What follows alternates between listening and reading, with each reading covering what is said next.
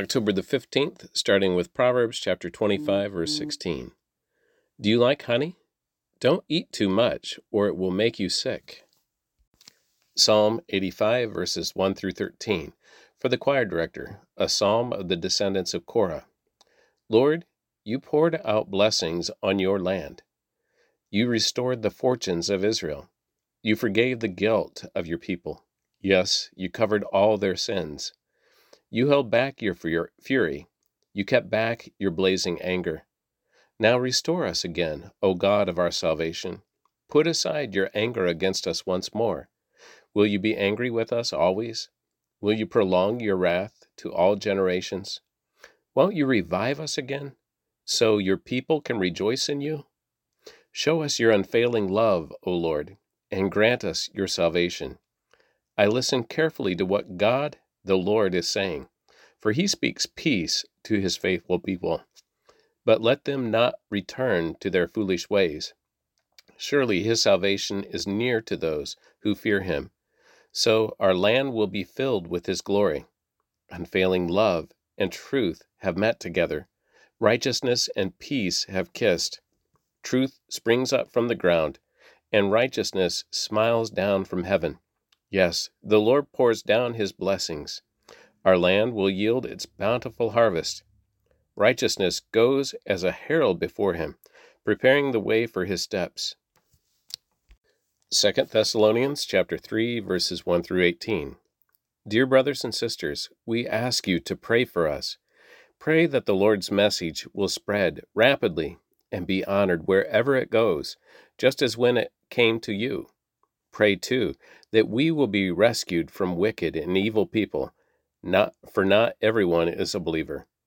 But the Lord is faithful. He will strengthen you and guard you from the evil one. And we are confident in the Lord that you are doing and will continue to do the things we commanded you. May the Lord lead your hearts into a full understanding and expression of the love of God and the patient endurance that comes from Christ. And now, dear brothers and sisters, we give you this command in the name of our Lord Jesus Christ.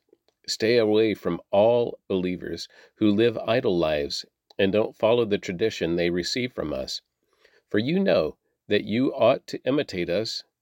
We were not idle when we were with you. We never accepted food from anyone without paying for it. We worked hard day and night so we would not be a burden to any of you. We certainly had the right to ask you to feed us, but we wanted to give you an example to follow. Even while we were with you, we gave you this command Those unwilling to work will not get to eat. Yet we hear that some of you are living idle lives, refusing to work, and meddling in other people's business. We command such people and urge them in the name of the Lord Jesus Christ to settle down and work to earn their own living. As for the rest of you, dear brothers and sisters, never get tired of doing good.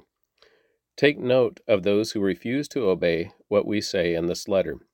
Stay away from them, so they will be ashamed. Don't think of them as enemies, but warn them as you would a brother or sister. Now may the Lord of peace himself give you his peace at all times and in every situation. The Lord be with you all. Here is my greeting to my own or in my own handwriting. Paul, I do this in all my letters to prove they are from me. May the grace of our Lord Jesus Christ be with you all. Jeremiah 26, verse 1 through chapter 27, verse 22. This message came to Jeremiah from the Lord early in the reign of Jehoiakim, son of Josiah, king of Judah. This is what the Lord says Stand in the courtyard in front of the temple of the Lord and make an announcement to the people who have come there to worship from all over Judah. Give them my entire message, include every word. Perhaps they will listen and turn from their evil ways. Then I will change my mind about the disaster I am ready to pour out on them because of their sins.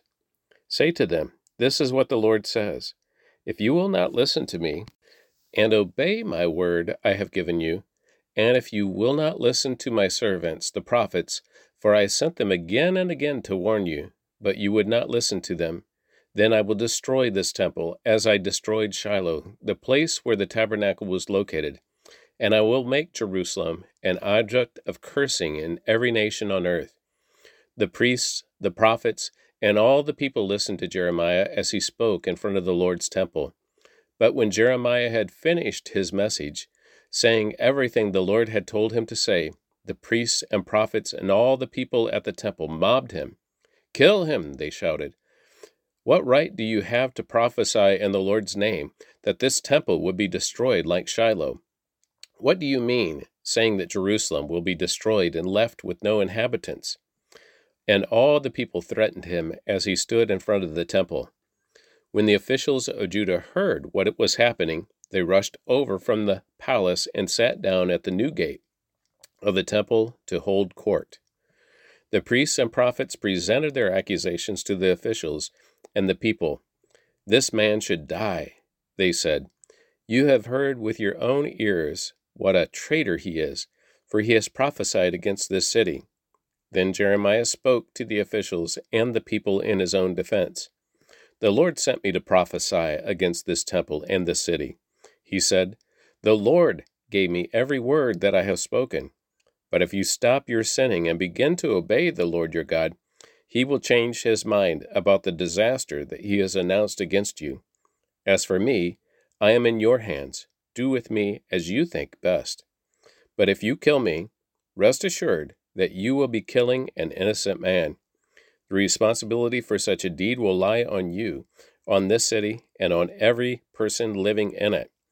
For it is absolutely true that the Lord sent me to speak every word you have heard.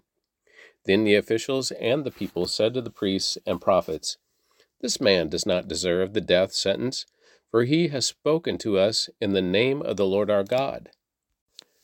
Then some of the wise old men stood and spoke to all the people assembled there. They said, Remember when Micah of Moresheth prophesied during the reign of King Hezekiah of Judah.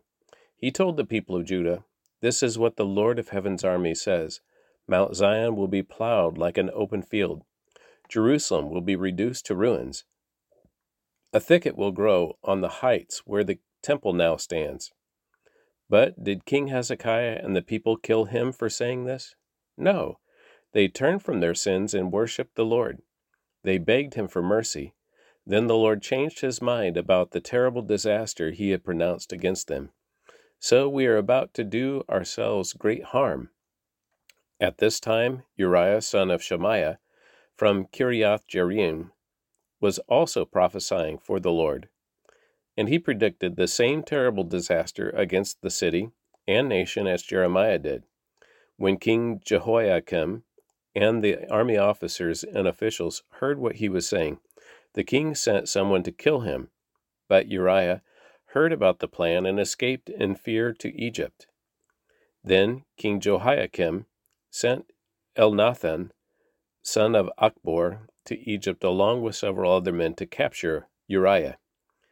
They took him prisoner and brought him back to King Jehoiakim. The king then killed Uriah and, with a sword and had him buried in an unmarked grave. Nevertheless, Ahikam, son of Shaphan, stood up for Jeremiah and persuaded the court not to turn him over to the mob to be killed. This message came to Jeremiah from the Lord early in the reign of Zedekiah, son of Josiah, king of Judah. This message came to Jeremiah from the Lord early in the reign of Zedekiah, son of Josiah, king of Judah. This is what the Lord said to me Make a yoke and fasten it to your neck with leather straps. Then send messages to the king of Edom, Moab, and Ammon, Tyre, and Sidon through their ambassadors who have come to see King Zedekiah in Jerusalem. Give them this message to their masters. This is what the Lord of heaven's armies, the God of Israel, says With my great strength and powerful arm, I made the earth and all its people and every animal. I can give these things to mine, of mine, to anyone I choose. Now I will give your countries to King Nebuchadnezzar of Babylon, who is my servant. I put everything, even the wild animals, under his control. All the nations will serve him, his son, and his grandson until his time is up. Then many nations and great kings will conquer and rule over Babylon. So you must submit to Babylon's king and serve him. Put your neck under Babylon's yoke. I will punish any nation who refuses to be his slave, says the Lord. I will send war, famine, and disease upon the nation until Babylon has conquered it. Do not listen to your false prophets, fortune tellers, interpreters of dreams, mediums, and sorcerers who say, The king of Babylon will not conquer you. They are all liars, and their lies will lead to your being driven out of your land. I will drive you out and send you far away to death. But the people of any nation that submits to the king of Babylon will be allowed to stay in their own country to farm the land as usual. I, the Lord, have spoken. Then I repeated this same message to King Zedekiah of Judah.